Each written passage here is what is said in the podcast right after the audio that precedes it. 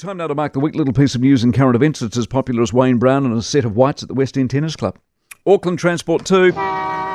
In a week in which a lot of people looked exceedingly ordinary, AT was as good as it got with its Drive to Elton campaign. Uh, Wayne Drongo Brown, 4. What did you do wrong yourself? Well, I don't think I personally did anything wrong. I don't think anyone, not even Wayne, thinks it went well this week. The media's obsession with Wayne, 4. A little bit obvious they hate him because he beat their mate Efeso and he won't counter their every whim. Chris Hipkins, seven. Uh, one weekend he's basically done nothing wrong, got a poll bounce and handed out more free money. Uh, job, six. Now, this could be the story of the year. You still can't get a chef or a bus driver, but they're laying them off by the thousand elsewhere, and we need many more to be put on the scrap heap before inflation's sorted. How wacky is that? Inflation, four. Oh, well. Seven. 7.2 isn't the answer. Not going down at all isn't the answer. A lot of the world is now dropping, as we've been talking about already this morning. So why aren't we? Ask yourself that question. Why aren't we? The war, six.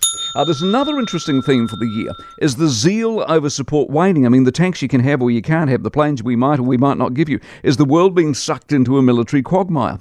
Uh, the Women's World Cup 3. If the Saudis are confirmed, this is a mess. We can't on one hand be all high and mighty over human rights while on the same time turning a blind eye as host while pocketing the cash and pretending it's got nothing to do with us. Polls, eight.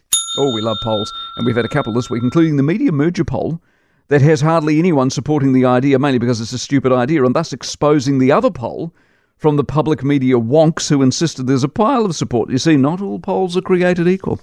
Penny Wong, one. Understanding the past enables us to better share the present Mm, goes to Britain. and the future. Oh, sorry. Goes to Britain to tell them to address their colonial past. There's nothing worse than a condescending limousine lefty from the Antipodes telling you how to run your country. Chris Luxon, seven.